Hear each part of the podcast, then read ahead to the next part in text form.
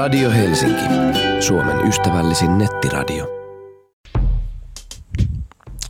Huhtikuu, huhtikuu.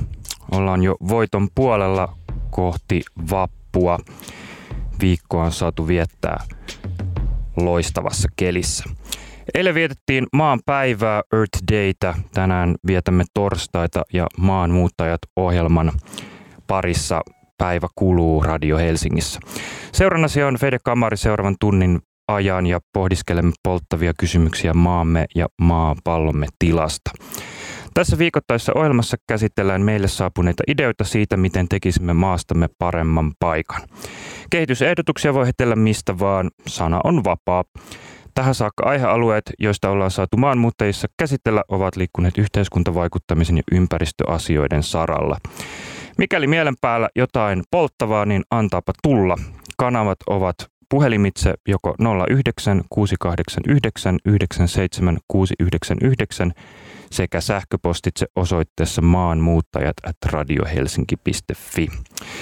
Ja näitä asioita keskustelemme, tai näistä asioista keskustelemme täällä ohjelmassa alan parhaiden asiantuntijoiden kanssa. Muotoilen niistä vielä hieman parempia ja asiat pistetään sitten lopulta palloa heitämme eteenpäin Tradekalle, joka on ohjelmamme tarjoaja ja kumppani. Tradeka puolestaan laatii näistä ehdotuksista jäsenaloitteitaan, joista sitten jalostuu konkreettisia maata muuttavia toimia. Tämän viikon aloite on kostea, samea ja läheinen ja se koskee Itämerta. Aloite on tullut Jarilta sähköpostitse ja kuuluu näin. Päivää. Kiinnostaisi tehdä jotain konkreettista Itämeren hyväksi, mutta mulla ei ole meribiologian osaamista. Mietin, voisikohan esimerkiksi perustaa sellaisen alueellisen näytepankkiverkoston, jonne voisi helposti toimittaa vesinäytteitä ihan kuka vaan. Näytepankkeja oli siis tasaisesti pitkin Suomen rannikkoa Itä-Uudeltamaalta perämerelle ja sitten sinne vietyjä näytteitä analysoisi tutkimusryhmä jatkuvalla tahdilla. Näin varmaan päästäisiin paremmin selville siitä, missä päin Itämerta veden laatu on milloinkin minkälainen ja minkälaisia vesialueiden erot ovat ja onko esimerkiksi vuoden ajoilla alueellisesti merkitystä. En tiedä, miten tämä käytännössä toteutetaan, mutta olisiko tästä aloitteeksi. Näin siis Jari. Itämeri on meille suomalaisille kovin tuttu vesistö. Sen yli mennään Tukholmaan ja Tallinnaan. Se tarjoaa kosolti virkistävää rantaviivaa ja kesällä se lämpenee hyviksi uimavesiksi ennen sinilevälautteen räjähtämistä käsiin. Moni myös on kuullut ja ehkä edelleen myös muistaa, että Itämeri on saastunut ja huonovointinen meri, jonka tilan parantamiseksi on tehtävä paljon töitä, mutta myös lisättävä tietoisuutta siitä, miten merellä oikein menee. Ja tällä viikolla ö, maanmuuttajissa asiasta on keskustelemassa vierainani meriasiantuntija meribiologi Anna Soirinsua WWFltä sekä tutkimusprofessori merialueiden kestävän käytön tiimin vetäjä Markku Viitasalo Suomen ympäristökeskuksesta. Tervetuloa maanmuuttajiin. Kiitos. Kiitos ja oikein hyvää huomenta. Mahtavaa. Öö, te olette molemmat Itämeren asiantuntijoita. Anna, olet WWFllä meriasiantuntijana, jonka tiimoilta työskentelet Itämeren suojelun parissa. Olet myös erikoistunut merien muoviroskaan. Tämän lisäksi WWFn sivuilla mainitaan Helcom-työ, josta puhutaan myöhemmin, mistä siitä on oikein kysymys. Ja Markku puolestasi työskentelet Suomen ympäristökeskus Sykessä niin ikään Itämereen liittyvissä asioissa – koskien muun muassa Itämeren biodiversiteettiä, ilmastonmuutosta sekä merialueiden kestävää käyttöä. Ja me voitaisiin koko tunti keksiä erilaisia nimikkeitä ja ö, syy-seuraussuhteita asialle, joka liittyy kaikki samaan toteamukseen. Itämeri voi huonosti ja sille on monia syitä, jotain pitäisi muuttaa. Aloitetaan vaikka tällä tavalla. Anna, kerro kolme syytä, miksi Itämerellä menee niin huonosti kuin sillä nyt menee. No Itämeren on vuosikymmeniä valunut liikaa ravinteita.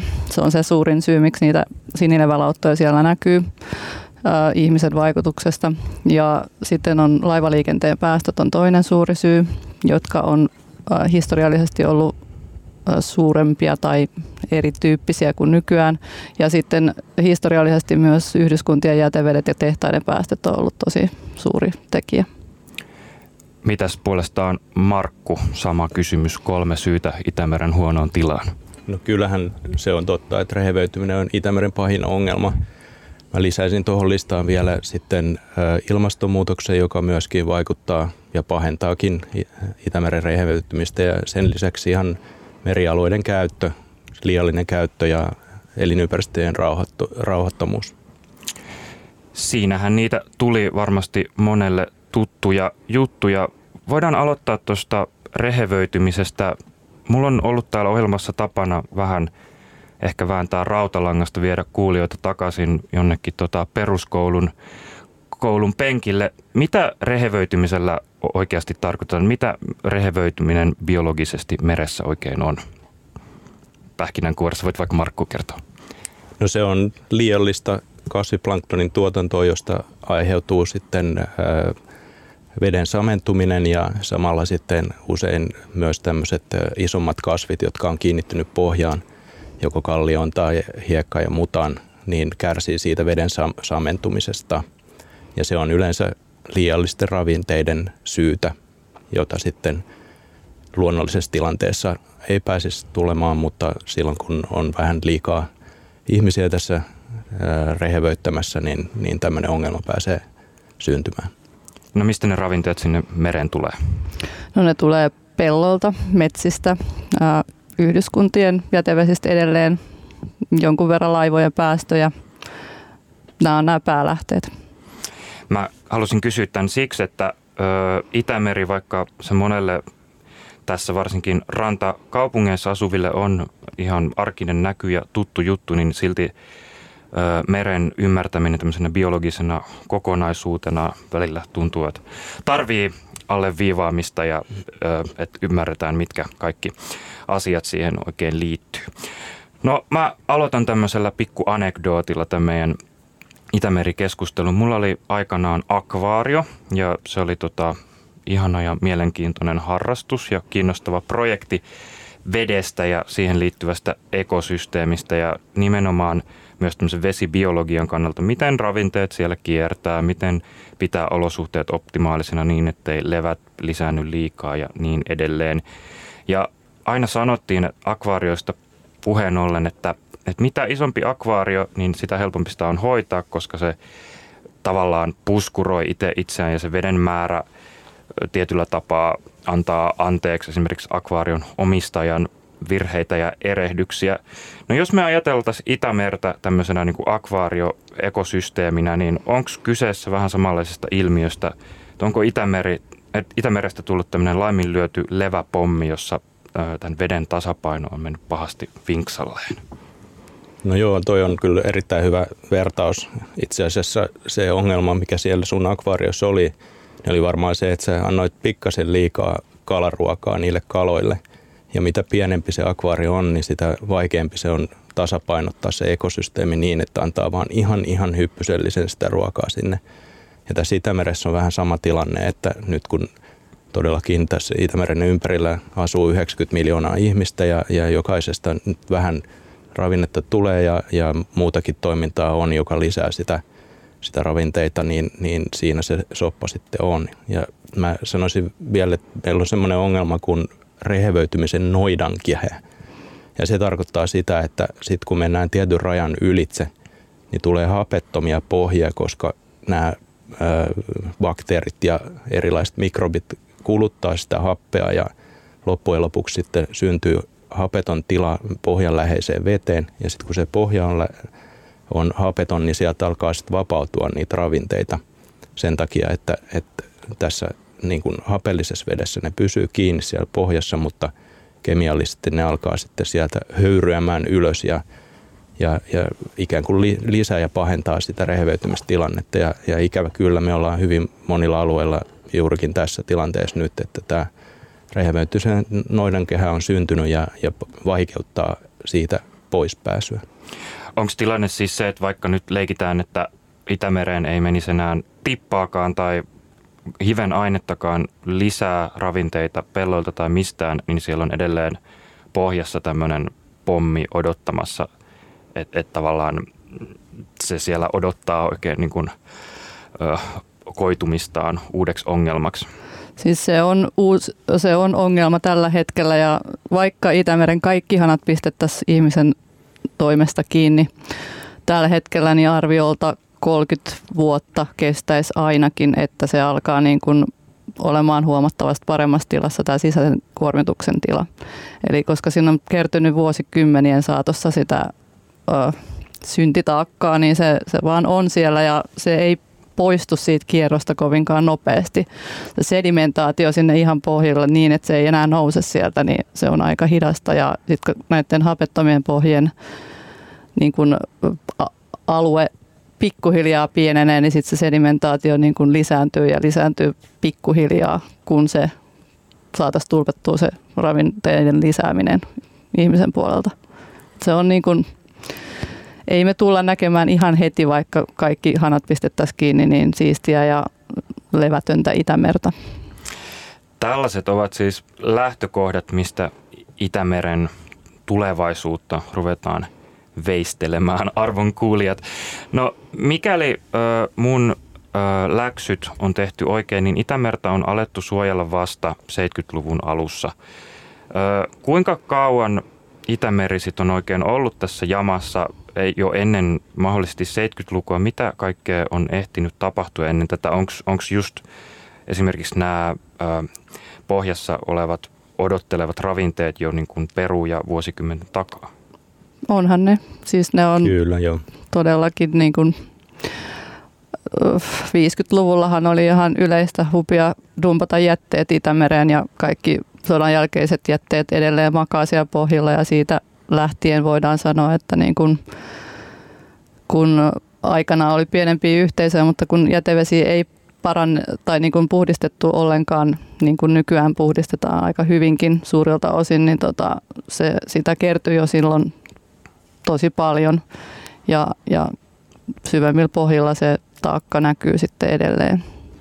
Osa... Joo, maatalouttahan on ollut kyllä jo pitkään ja, ja sieltähän mm. kuitenkin on, on tullut koko vuosisadan ajan ravinteita ja, ja sitten kun tässä ruvettiin 60-70-lukujen ympäristöliikkeen myötä heräämään ympäristöongelmiin ja, ja siitä päästiin sitten kehittämään puhdistuslaitoksia, niin ongelma alkoi sitten pikkuhiljaa parantua näiden kaupunkien osalta, mutta tietenkin se hajakuormitus on, on ollut pitkään ongelma ja, ja se on edelleen sitä joskin mm. tilanne on huomattavasti kyllä parempi kuin, kuin 70-80-luvulla. Osaatteko te yhtään arvioida, onko tähän silloin kun 70-luvun alussa on tehty tämä toteamus, että nyt tätä täytyy ryhtyä suojelemaan, onko siinä ollut joku, mistä se aha-elämys on tullut, onko meren rannat ollut niin törkysiä tai haisevia vai oletteko te tutustunut tähän suojeluhistoriaan? No aloitetaan nyt vaikka Töölönlahti Helsinki. Sehän oli semmoinen mutaprunni, joka haisi ydinjätteelle suoraan sanoen silloin 50-luvulla ja, ja siitä sitten niin kuin havaittiin, että jotain tarvitsisi tehdä ja sitten siihen, siinä vaiheessa oltiin jo kehitetty jossain päin maailmaa tätä jäteveden puhdistuslaitossystematiikkaa siihen pisteeseen, että niitä alettiin sitten Helsinkiinkin saamaan ensimmäis, ensimmäisenä sitten niin kuin Suomessa.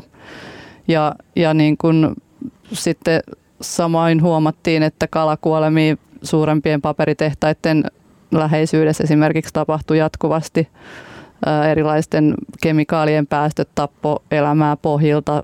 Saaliit huononi senkin takia, paitsi sit patoaminen oli tämä toinen puoli. Mutta ei siitä nyt sen enempää, mutta siis, siis niin kuin huomattiin tosi tämmöisiä niin kuin vakavia vaurioita, jotka oli ihan selvästi ihmisen aiheuttamia.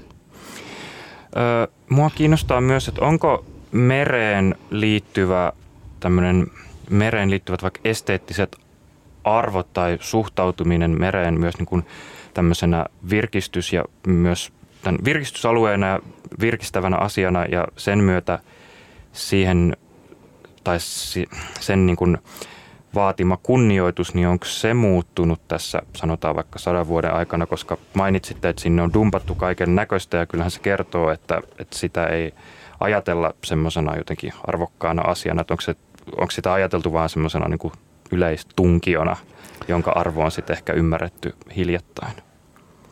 Joo, joo, kyllähän ympäristötietoisuus on huomattavasti lisääntynyt ja 70-luvulla tosiaan, niin kuin Anna sanoi, niin aika yleisesti upotettiin kaikenlaista mereen ja sen koommin on sitten tietenkin havaittu tämä iso ongelma ja ehkä tuossa 80-luvun isojen ää, sinileväkukintojen myötä myöskin tuli semmoinen seuraava herääminen ehkä tälle nyky- nykysukupolvelle tai, tai ehkä mun ikäisille ihmisille. Ja, ja siitä, siitä alkoi sitten taas toinen aalto, jolloin keskusteltiin todella paljon Itämeren tilasta ja siitä, että miksi meillä on niin kuin järjettömiä sinileväkukintoja joka kesä tai ainakin pahimpina kesinä.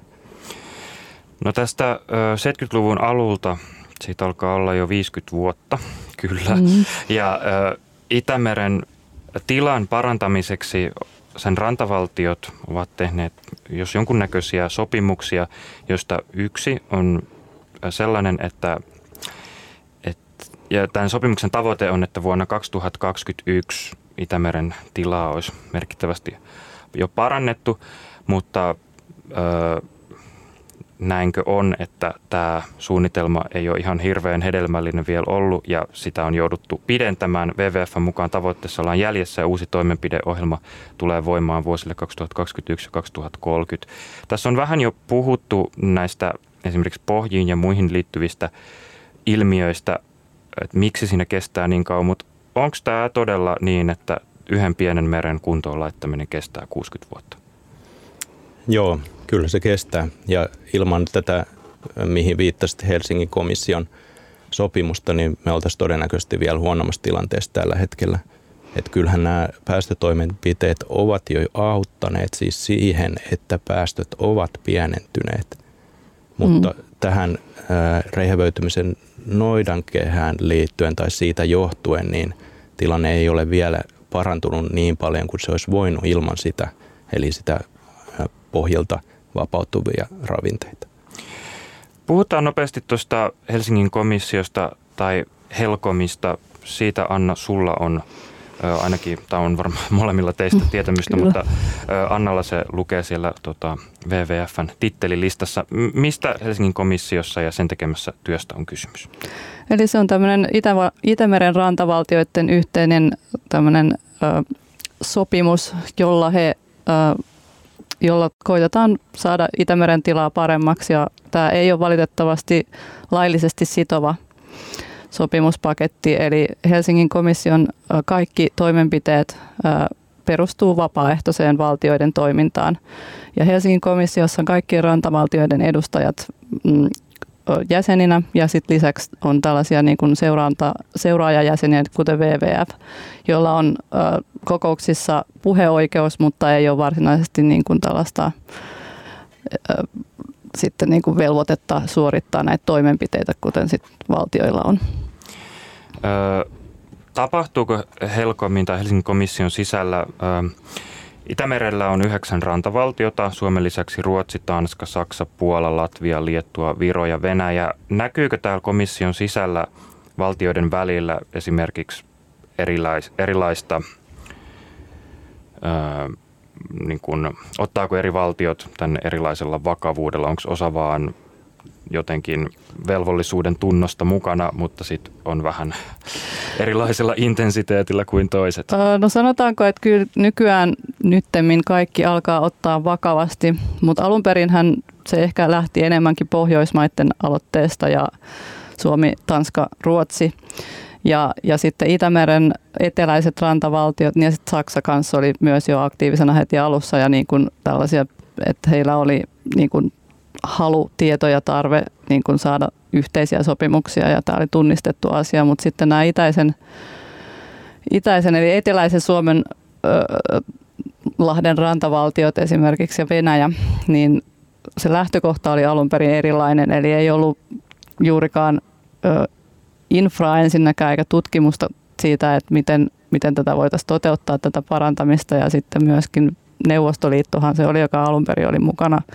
Ja heillä oli ehkä hiukan erilainen lähtökohta, eli ei, ei välttämättä ollut tämä ympäristöasia vielä niin kuin tunnistettu niinkään.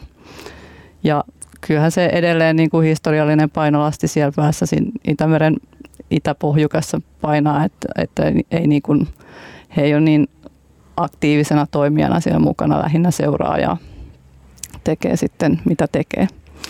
Johtuuko se, tiedättekö te, mitkä siinä sitten vaikuttaa? Eikö esimerkiksi Venäjällä sitten koeta, että tämmöinen lähimeri ja sen hyvinvointi olisi niin tärkeää vai Osaatteko mm. koska se on, se, on, se on yleinen ajatus, että ne nyt vaan se jatkaa on. tyylillään, mutta et, e, eikö ne mukaan oikeasti ymmärrä Ei, siis kyllähän e, Venäjällä on paljon todella hyviä tutkijoita, jotka todella ottaa asian vakavasti, mutta se, että kuinka se on ensinnäkin yhteiskuntana tosi hierarkkinen, että siellä pitää sen niin kuin suurimman päättäjän siellä suurimman pallilla saada se idea ikään kuin itse, että se tulee toteutetuksi. Ja sitten lisäksi pitää olla niin suuri päättäjä, että sillä on myös rahoitus takanaan.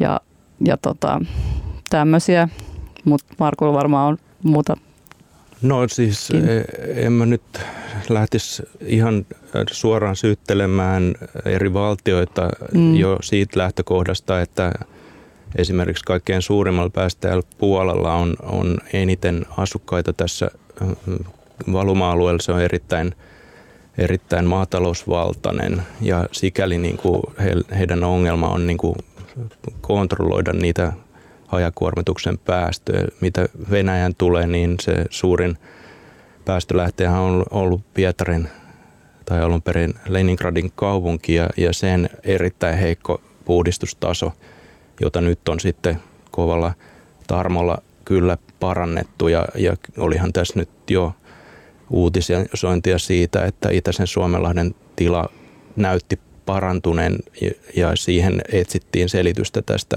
näiden päästöjen tai puhdistus, Pietarin puhdistuksen parantumisesta. No ei se ehkä ihan pysyvä tilanne ollut, mutta tämäkin on niin kuin mennyt parempaan suuntaan ja, ja fakta on se, että meidän Itämeren ympärysvaltiolla on erilaiset lähtökohdat tähän, tähän puhdistustaisteluun ja, ja tässä kaikki tietenkin kuitenkin toivoisi, että se olisi paremmassa kunnossa.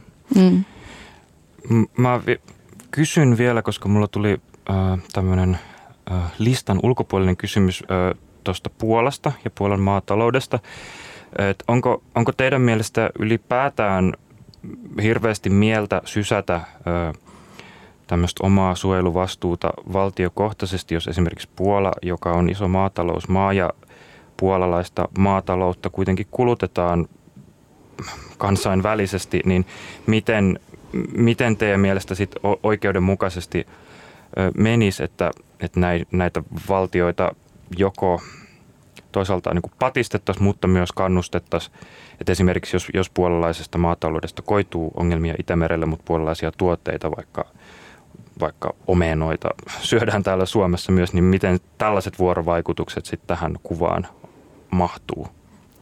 Niin no siis noissa on esimerkiksi EU-rahoituksella tehty tämmöisiä yhteisprojekteja, osittain kansallista, osittain EU-rahoitusta, jossa niin kuin on niin kuin kohdistettu toimenpiteitä esimerkiksi juuri sinne, missä ongelma on suurin tai missä su- pienimmällä summalla saadaan eniten aikaan. Tämä on ollut strategia nyt tässä viime vuosina. Ja se on, se on ollut tosi hyvä strategia, koska silloin ollaan just otettu näitä niin kuin vanho, vanhalla tekniikalla olevia jäteveden puhdistoita, niin kuin Pietari, ja, ja saatu yhteisrahoituksella aikaan niin kuin tällaisia parannuksia. Sitten myös Puolan maataloudessa on mun käsittääkseni tehty tämmöisiä EU-projekteja, jos on sitten useamman valtion tietämystä ainakin käytetty siellä tutkimusta ja, ja tällaista. Joo, se taakaja on, kysymys on kyllä niin kuin hankala mm. että kuinka paljon meidän pitäisi jeesata sitten sellaisia maita, joissa se on niin kuin erityisen vaikeaa. Tässä voi todeta, että eihän tässä ole ainoastaan Helcom, vaan tässä on myös sitten EU kaikissa maissa, paitsi Venäjällä mukana. Ja itse asiassa niin EUllahan on meristrategiadirektiivi, joka on sitten viety kunkin maan omaan lainsäädäntöön ja meillä sitä kutsutaan merenhoidon suunnitteluksi. Ja, ja, ja tämä on kyllä niin kuin lainvoimaista ja pitkälti ne tavoitteet, mitä tässä meristrategiadirektiivissä ja merenhoidossa on sovittu, niin ne perustuu aika paljon tähän Helkom päätelmiin ja siihen, mitä on niin kuin yhdessä ajateltu, että mitä pitäisi tehdä. Ja no, tässä hassusti on vähän eri vuodet, eli EUn meristrategiadirektiivin mukaan meidän pitäisi saada meri hyvään tilaan vuoteen 2020 mennessä. siinä on vähän kiire nyt. Et he, Helkom antaa sen yhden vuoden lisää, mutta tota, kyllä se aika tiukkaa tekee nyt just näillä näppäimillä. Joo, ja tosiaan seuraava meristrategia-direktiivin tavoitevuosi olisi 2027, eli se menee tämmöisessä kuusivuotiskausissa ja se on, se on sitten sitä, sorvataan parhaillaan niin kuin käytäntöön sitä uutta strategiaa ja uutta deadlinea vasten, eli, eli tota, siihen mennessä nyt sitten pitäisi saada taas Itämeri kuntoon. Ja kuten tässä nyt on varmasti ilmi käynyt, niin tota, äh, aikaikkuna välttämättä vuodet, yksittäiset vuodet tai kuuskaan vuotta ei välttämättä ole kovin pitkä episodi. Maanmuuttajissa jatkamme Itämeren kimurantin tilanteen kanssa. Yksi syypää Itämeren äh, vaikeaan jamaan on liikenne, joka äh, kasvaa kasvamistaan. Ja Itämeren yli kulkee toki rahtia, mutta siellä myös risteillään ympäriinsä jatkuvasti. Ja nyt kun koronavirus on pistänyt maailmaa vähän ehkä hitaampaan asetukseen, on helpompi ajatella, että merelläkin olisi kovasti rauhallisempaa.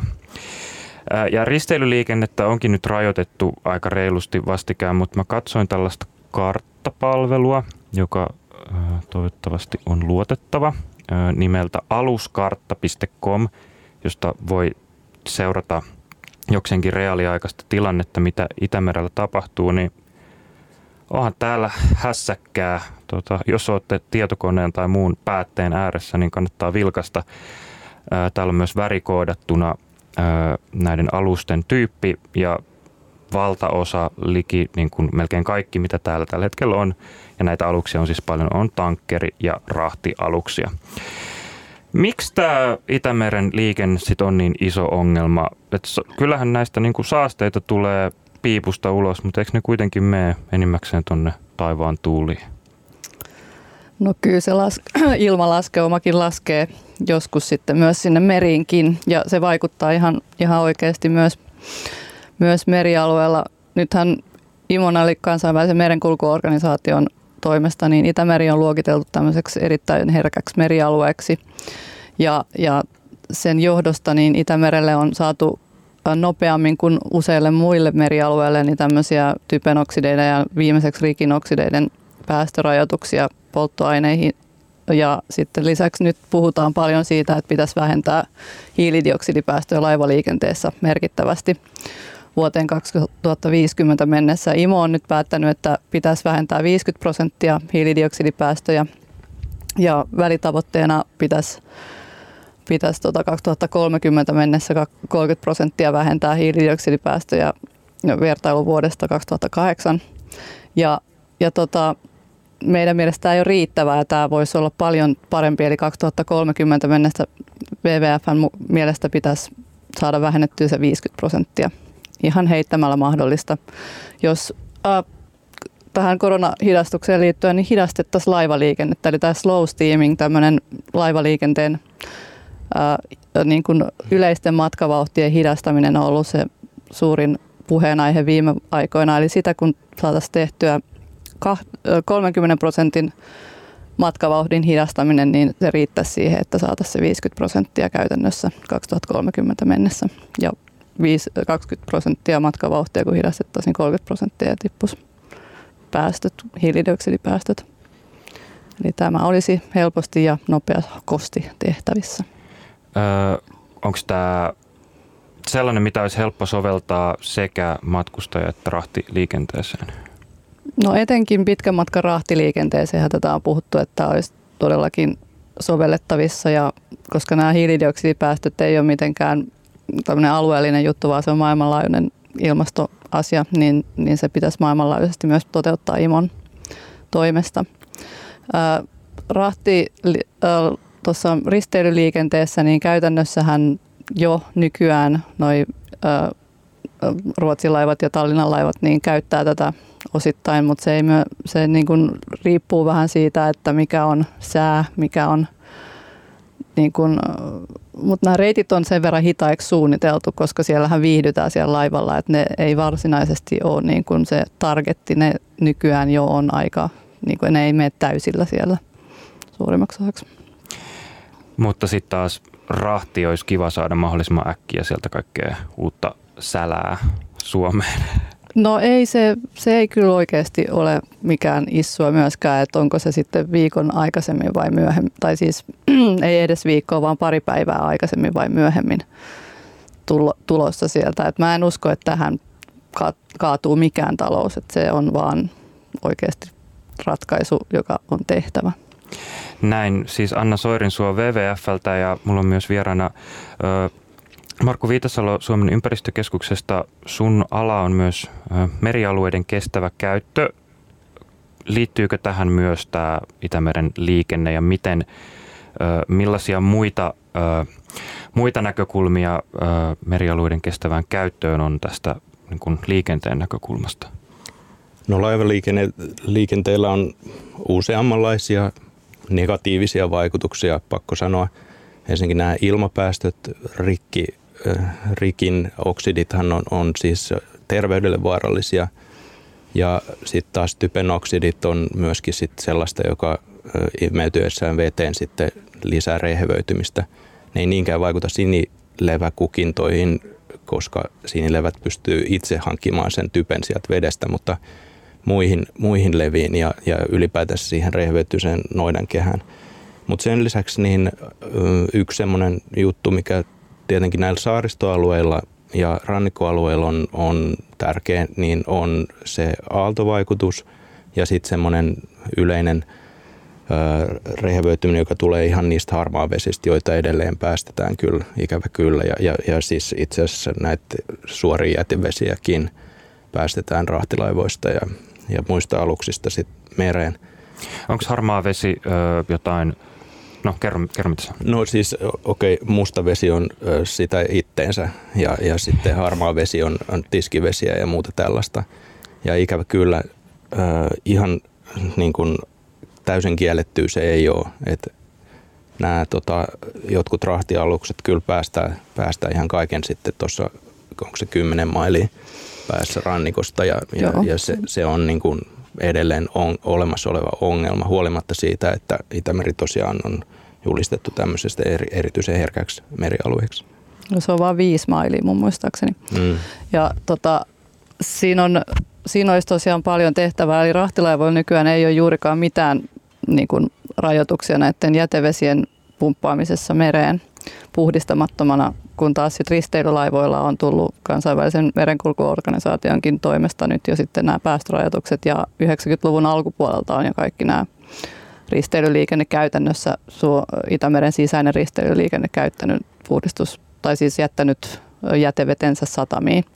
Mutta sitten taas tällaiset risteilijät, jotka tulee muualta muilta meriltä ja, ja menee niin Karibian risteilytyyppiset, tai siis sellaiset, jotka tulee käymään Itämerellä ja poistuu sitten, niin näillä ei ole ollut vielä voimassa tämmöisiä jäteveden ö, satamaan jättöpakkoja. He on, ne on osittain te- toteuttanut sitä, mutta ei kaikki alukset. Ja, ja tota, näiden, näiden rajoitukset tulee voimaan 2021 nytten. Ja sitten Pietari on saanut vähän liekaa, eli 2023 asti ne saa vielä päästää vielä Pietariin suoraan menevät alukset keskelle Suomenlahtea ja kaiken, mitä tankissa on. Ja tota, onneksi kuitenkin aika no, pian nämä on kaikki sitten kielon piirissä, mutta sitten sit on nämä harmaat vedet ja, ja rahtilaivojen jätevedet, jotka pitäisi seuraavaksi sitten kieltää niiden päästö Itämereen, joka on harmaiden vesien mukanahan voi niin kuin esimerkiksi ruoajätteet kätevästi niin kuin pistetään myllyn läpi ja päästetään, päästetään Itämereen. Eli se voi olla aika suurikin kuormitus. Puhutaan hetki tästä ähm, kansainvälisestä risteilyliikenteestä ja tästä ähm, kesäilmiöstä, joka lienee helsinkiläisille tuttu, eli mitä ihmeellisempiä risteilyaluksia saapuu tänne piipahtamaan ja niiden mukana valtava määrä porukkaa, jotka varmaan tuo myös hyvän määrän rahaa ja voi myös sitä myötä olla vaikea painostaa näitä, näitä risteilyaluksia, että olkaapa siivosti, koska joku asia saattaa painaa vaakakupissa enemmän kuin toinen, mutta ö, en tiedä voiko näin olettaa, mutta mutuilen, että nyt tämän koronakevään ja alkavan kesän myötä tätä risteily populaa on tulossa Helsinkiin varmaan aika paljon vähemmän, jos ollenkaan. Niin, ja nyt kun on uutisoitu näitä tämmöisiä oikein ihania uutisia vaikka suurkaupungeista ja niiden kirkastuvasta ilmasta. Toki tässä nyt varmaan tullut kaikille selkeäksi, että ihan yhdessä kesässä Itämeri ei puhdistu, mutta voidaanko me odottaa, että, että tämän myötä, että jos nyt tämmöistä varsinkin vastuutonta kansainvälistä risteilyliikennettä on tulossa vähemmän, niin sillä olisi jonkinlaisia vaikutuksia Itämerelle ja sen rantavesille. Mitä Markku aavistelisit? No valitettavasti ei tämä korona sitä ratkaise, että kyllä se on ihan, ihan niin kuin muualla ne suurimmat syyt tässä Itämeren rehevöitymisessä, että, että se, että väliaikaisesti risteilyliikenne vähenisi, niin, niin valitettavasti se ei kyllä niin kuin Itämeret pelasta. Toki erilaiset niin kuin nämä kunkin laivan päästöt jää silloin pois ja, ja oma pieni puronsahan siitäkin muodostuu, mutta niin kuin todettiin, niin eiköhän tämä jatku tämä härdelli sitten koronan jälkeen ihan entisellään. Joo, ja siinä pitää muistaa, kun puhutaan näistä laivojen päästöistä, että niiden osuus Itämeren päästöistä on noin 1,3 prosenttia nykyisellään ilman koronaa. Eli se on suhteellisen pieni se rehevöittävä vaikutus. Puhutaan siis näistä ravinteista. Sitten on, sitten on muut, muut niin kuin haitta-aineet, mutta 1,3 prosenttia ravinte, ravinnepäästöistä tulee vain laivaliikenteestä, laivaliikenteestä. Ja tota, se on niin kuin paikalliselta vaikutukselta, jos menee esimerkiksi matalilla merialueilla, satama-alueilla voi olla vaikutusta, mutta mut niin kuin suuressa mittakaavassa niin, niin kuin se on yksi puro, mutta se on vähän pienempi puro kuin, tai aika paljonkin pienempi puro kuin esimerkiksi maatalous, joka on se sitä tarvitaan, se ei tule poistumaan ja se on haja, hajakuormitusta, joka on kaikkein haastavin poistaa. Mutta on se, että kun tämä voitaisiin tehdä, niin miksipä ei tehtäisi. Kyllä se kaikki vähennys on parempaan suuntaan. Ja tuosta nopeudesta itse asiassa toi Annan ehdotus tästä ää, nopeuksien laskemisesta, niin, niin siinä on tietenkin taloudellisiakin hyötyjä siitä, polttoaineen kulutus laskee – mutta siinä on myöskin, niin kuin mä taisin jo aloittaa, niin se alkuvaikutus sitten samalla pienenee. Mm.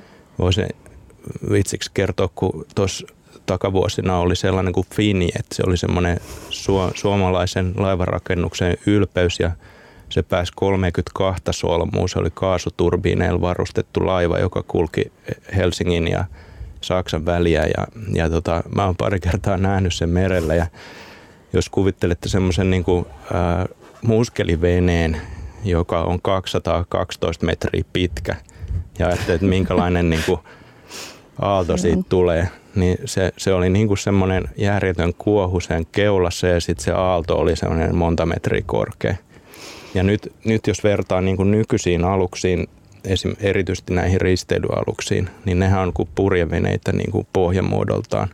Ja nämä uusimmat niin kuin, no joku tämmöinen Tallinkin Megastar ja Viking Grace, niin nehän on suunniteltu niin kuin huomattavasti tuottamaan pienempää aaltoa ja, ja samalla säästää polttoainetta. Eli kaikki nämä niin kuin tekniset kehitysaskeleet sekä siellä moottoripuolella että sit runkomuodoissa niin auttaa ää, näitä yrityksiä säästää rahaa, mutta ne on samalla niin kuin hyödyllisiä myös ympäristölle. Eli sitten kun siirrytään LNG, eli tähän nesteytettiin maakaasuun ja, ja mitä suuremmassa osin sähkövetoisiin moottoreihin, kun tekniikka kehittyy, niin, niin asiat muuttuu ainakin tässä risteilyliikenteessä huomattavasti paremmaksi. Joo. Ja sitten siinä on myös tämä, että jos vähentyy vauhti 30 prosenttia, niin melusaaste vähentyy 60 prosenttia. Eli se on yksi lisäpointti tähän. Kerro vielä tuosta aaltovaikutuksesta, mikä siinä on negatiivista? Niin joo, totta. siis olennaista on se, että kun se aalto saapuu rantaan, niin, niin johan se niin kuin jyrsii siitä kaiken maa-aineksen pois ja se paitsi levittää sen sitten pöllyttää siihen veteen, niin sitten se myöskin syö suoraan siitä ranta, rantavyöhykkeestä sitten osan maasta tai siitä irtonaisesta aineksesta ja siinä samalla menee sitten niitä rantakasveja ja, ja erilaisia lajeja, jotka sitten tykkäisi muuten siinä olla. Että Tämähän on niin kuin Turun ja Airiston alueella ihan selvä ilmiö, jonka näkee vieläkin, mutta niin kuin sanoin, niin ne aallot ei ole enää sitä luokkaa kuin ennen, jolloin niin kuin, kun laiva lähestyi, niin vesi niin kuin laski suorastaan sen imun vaikutuksen myötä. Sitten kun se oli mennyt ohi, niin sieltä tulee sitten semmoinen järjetön aalto taas, joka pyyhkäisee sitten monta metriä sinne saarelle. Niin tämmöisiä ei onneksi, onneksi nyt enää ole. Ja, ja, ja niin kuin ne vahingot, mitä niistä aiheutuu, niin on nykyisin onneksi pienempi. Parempaan päin pikkuhiljaa täällä seurannasi Fedia Kamari ja maanmuuttajissa puhuttu tänään Itämerestä. Vieraana meriasiantuntija meribiologi Anna Soirinsua WWFltä sekä tutkimusprofessori Markku Viitasalo Suomen ympäristökeskuksesta. Siirrytään tähän loppuosiolle vielä tuon tota, Itämeren biodiversiteetin pariin, mutta ennen sitä ihan pähkinänkuoressa, ennen mainoksia Markku mainitsit tällaisesta kirjain yhdistelmästä kuin LNG, kuulinko oikein, ja sen positiivisesta vaikutuksesta Itämeren liikenteeseen, mutta teillä alkoi heti polemiikki, että tästä täytyy vielä hetki puhua, niin kertokaa vielä, mitä, mikä on LNG, mitä siitä tavallisen Itämeren ystävän pitää tietää? Joo, eli LNG on nesteytettyä maakaasua, eli metaania. Ja sehän on hyvää siltä puolelta, että typenoksidit, trikinoksidit käytännössä on melko nollissa siinä. Mutta sen sijaan on tullut kysymyksiä siitä, että mitkä nämä LNGn ilmastovaikutukset olisi, koska nesteytetyn maakaasun metaanin poltosta, kun syntyy vähemmän hiilidioksidipäästöjä periaatteessa kuin, kuin perinteisestä polttoaineiden poltosta, niin, niin tota, se on ok, mutta jos käytetään tämmöistä muunnosteknologiaa laivoissa, niin silloin nesteytetty maakaasu osittain jää palamatta ja siitä syntyy metaanipäästöjä, joka sitten poistaa sen ilmastohyödyn ja voi jopa olla huonompi. Ja tätä täytyisi tätä teknologiaa parantaa vielä sen kautta sitten. Mut muihin aiheisiin. Mennään tästä, mutta äh, kiitos tarkennuksesta. Palataan vielä näihin mun akvaariomuistoihin. Nimittäin yksi, yksi tärkeä asia, mitä mä siitä puuhasta muistan myös, on lajiston suunnittelu ja miten siellä kaikki lajit on vuorovaikutuksessa toisiinsa ja yksi asia vaikuttaa, vaikuttaa moneen muuhun.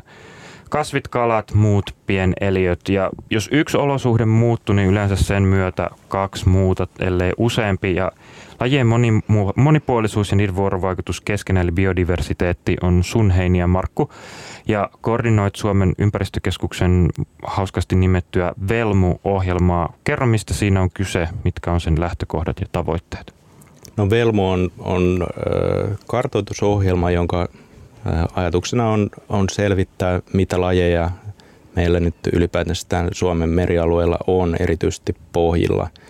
Ja mm, tätä on nyt harjoitettu äh, alun perin vuodesta 2004, mutta tuossa 2011 niin me saatiin isompi rahoitus sitten ympäristöministeriöltä, jonka turvin me ollaan sitten tässä 2017 mennessä niin käyty noin kertaalleen yleisluontoisesti läpi tämä koko Suomen merialue ja, ja nyt sitten ollaan jatkamassa tämmöisillä niin kuin kohdennetuilla kartoituksilla erityisesti harvinaisiin ja puutteellisesti tunnettuihin lajeihin keskittyen.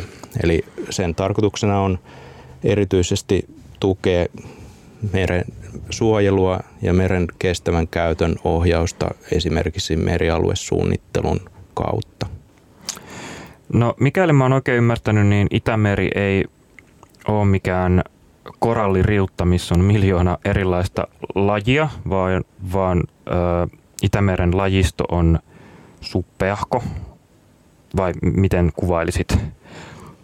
Joo. Onko mä oikealla raiteella? Olet tietenkin, jos nyt verrataan koralliriuttoihin ja moniin tämmöisiin valtameren rantoihin, niin kyllähän sitä lajistoa on niin kuin vähemmän, mutta jos nyt katsoo semmoista karua Välimeren rantaa, niin ei sekään niin kuin sillä lajeja välttämättä kuhise, jos siellä snorklaa. Että kyllä, kyllä Itämeressä on aika paljon lajeja.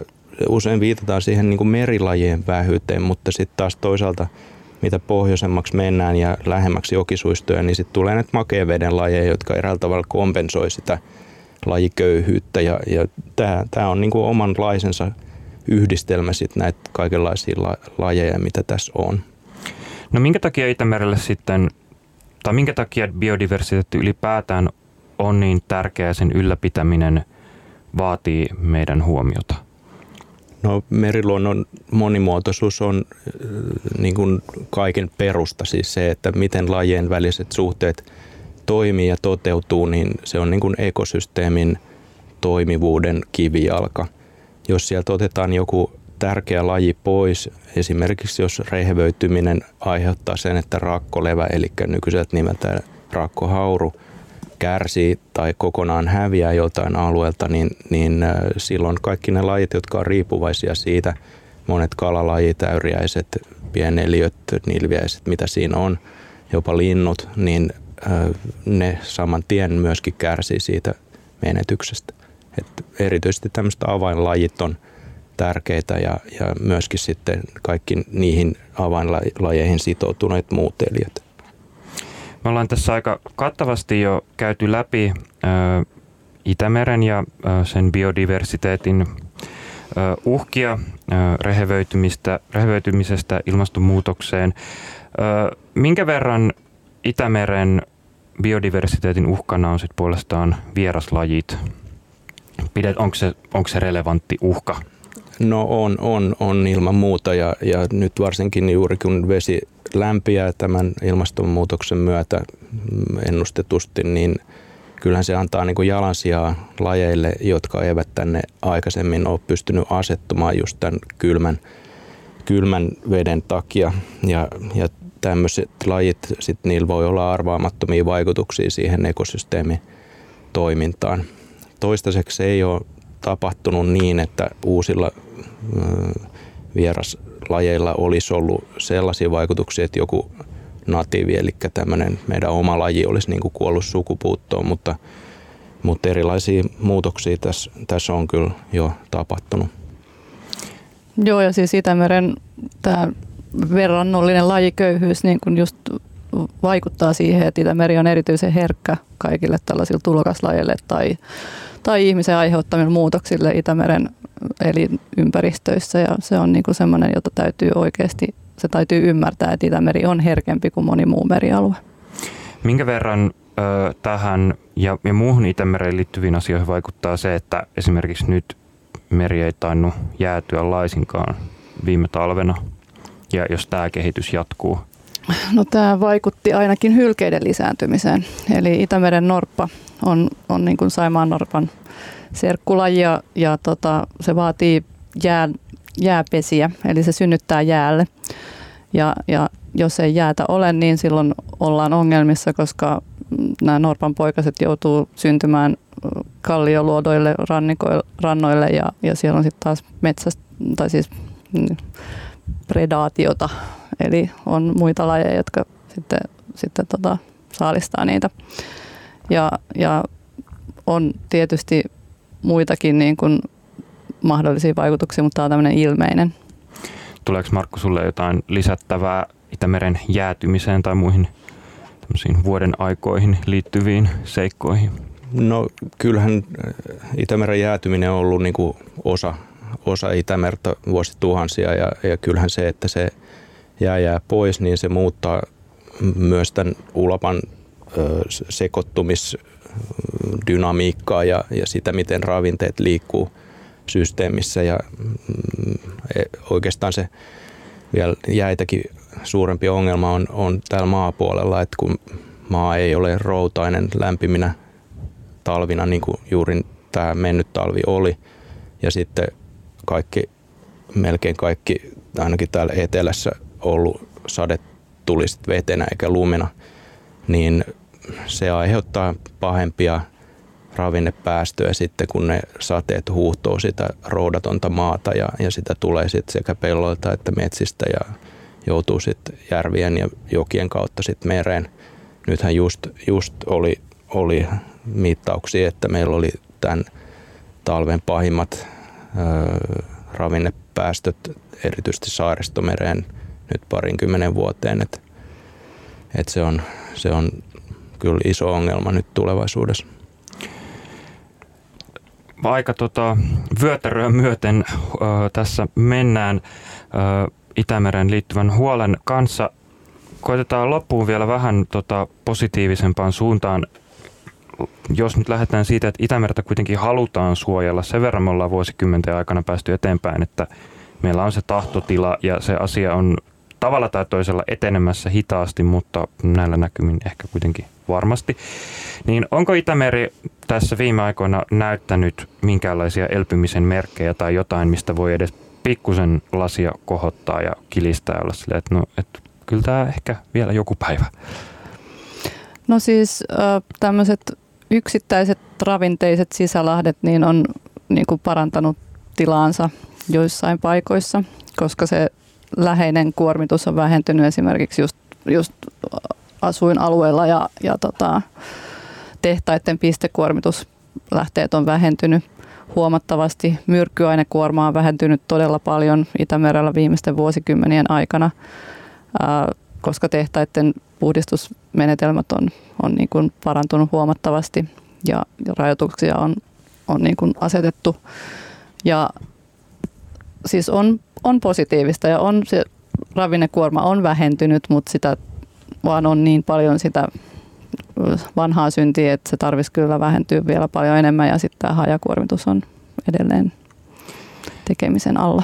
Mitä puolestaan Markku, oletteko te teidän esimerkiksi Itämeren kartoitustyössä törmännyt joihinkin positiivisiinkin ilmiöihin? No kyllä sikäli, että kun kartoitusta on tehty, niin on havaittu itse asiassa joidenkin harvinaisiksi tai todella vähälukuisiksi luultujen lajien osalta, että niitä on onneksi vähän enemmän. Että tämmöisiä niin kuin pohjoisessa olevia vaikkapa vesisammalia ja tiettyjä uh, uhanalaisia vesikasveja, niin kuin nelilehtivesikuusi ja, ja muita tämmöisiä suojeltavaksi määrättyjä lajeja, niin niitä on sitten vähän enemmän. Joku tämmöinen meriuposkuoriainen, joka on niin kuin Suomessa isoin populaatio koko maailmassa melkein, tai ainakin täällä Euroopassa niitä ei löydy juuri mistään, niin nyt löydyttiin, löydettiin yllättäen tuolta Oulun Hailuodon tienovilta niin aika suurikin määri niitä oli aika pieniä havaintoja tässä, muun muassa tässä Espoolahdella on yksi tunnettu populaatio. Että nämä kartoitukset on onneksi niin kuin näyttänyt, että, että niitä harvinaisiakin lajeja vielä on, että, että ne aina sitten ilahduttaa. Mainiota. Samaan tapaan kuin tuohon alkuun mä pyysin teiltä muutaman pointin, niin mä pyydän tähän loppuun vielä. Tässä on nyt mainittu tämmöisiä oikein isoja mörköjä ja tuulimyllyjä tota, maataloudesta rahtiliikenteeseen ja muihin, mitkä tuntuu yksilön silmissä isoilta ja, ja kokonaiskuvassakin ovat, mutta mitkä muutamat pointit on tästä tämmöisen jokaisen Itämeren muistilistan, jokainen, joka on omassa vuorovaikutuksessa Lähimeren kanssa, niin mitä omassa toiminnassaan voi ottaa huomioon? Ihan silleen ranskalaisina viivoina vaikka Anna. No ensinnäkin, kun on olemassa rajoitusalueita ja, ja tämmöisiä alueellisia kieltoja ja ajallisia kieltoja, esimerkiksi lintujen pesimäluotot ja kalastuskieltoalueet, niitä pitää noudattaa. Ja se on ihan helposti tehtävissä. On hyvin paljon merialueita, joissa saa kalastaa aina. Sitten tietyt kalalajit on ajallisesti tai kokonaan rauhoitettu ja niiden, niiden kalastamista pitää välttää. Ja sitten kun liikutaan luonnossa, niin liikutaan aiheuttamatta harmia, aiheuttamatta valtavia aaltoja sinne, missä niitä ei saa aiheuttaa ja ei roskata. Hyvät vinkit. Mitäs annat Markku no, neuvoiksi? Ju, juuri samanlaisia lisäisin, kun itse on veneilijä, niin äh, er, erittäin tärkeät, vaikka ei ole kyse niin kuin saman mittakaavan ongelmista kuin, kuin näissä niin kuin kans, kansallisten päästöjen osalta, mutta – paikallisesti pienveneidenkin päästöt voivat olla ongelma, erityisesti satamissa ja näin, niin paitsi että tietenkin puretaan kaikki mustat vedet sitten niihin septi tyhjennyspaikkoihin, niin kehottaisin kyllä niin kuin tiskaamista myöskin välttämään niin, että se harmaa vesi ei pääse siihen satamaan. Eli kannetaan ne tiskit sinne rantaan. Useimmissa satamissa on, on sellainen tiskipiste, myöskin voi, voi vaan viskata sinne jonnekin puskan juureen ne ne tiskivedet, se on pienempi haitta kuin se, että se, sen laskee suoraan siihen veteen. Mahtavaa. Mä oon aloittanut tämän kesän meriuimiset ja se on ihanaa. Kertokaa loppuun teidän molempien joku yksi erityinen asia, mitä odotatte kesältä ja Itämereltä. Markku, voit sanoa eka. No, luonnon satamaa jo, jonain aivan ihan kesäpäivänä aurinko paistaa ja, ja et, toivottavasti siinä ei näy ketään ympärillä ja voin istua siellä veneen avotilassa ja siemailla jotain mukavaa viilentävää juomaa. Katselen sitä kaunista merimaisemaa. Oi kyllä veit sanat suusta, niin mulla on ihan samat haaveet, että mullakin on semmoinen ikivanha purjevene, jota tai meidän perheellä on ja toivottavasti päästään jonnekin rauhaisaan paikkaan nauttimaan. Sitä mä teille toivon ja näistä asioista aion itsekin nautiskella. Kiitos haastattelusta meriasiantuntija meribiologi Anna Soirinsuo WWFltä ja tutkimusprofessori merialueiden kestävän käytön tiimin vetäjä Markku Viitasalo Suomen ympäristökeskuksesta ja näillä eväillä kohti kirkkaammin liplattavaa lähimerta. Kiitos. Kiitos. Kuulunko mä vielä loppuun? Kiitos myös kuulijoille tästä tunnista. Maanmuuttajat jatkaa taas ensi viikolla uusin aiheen. Ja muistutuksena vielä kanavat tänne suuntaan, jotka kuuluvat puhelimitse 09689 97699 sekä sähköpostitse osoitteessa maanmuuttajat radiohelsinki.fi. Ei muuta kuin oikein lämmintä keväistä loppuviikkoa ja pysytään hyvissä voinneissa. Ensi viikkoon, kiitos. Muutoksen tarjoaa Tradeka. Radio Helsinki. Suomen ystävällisin nettiradio.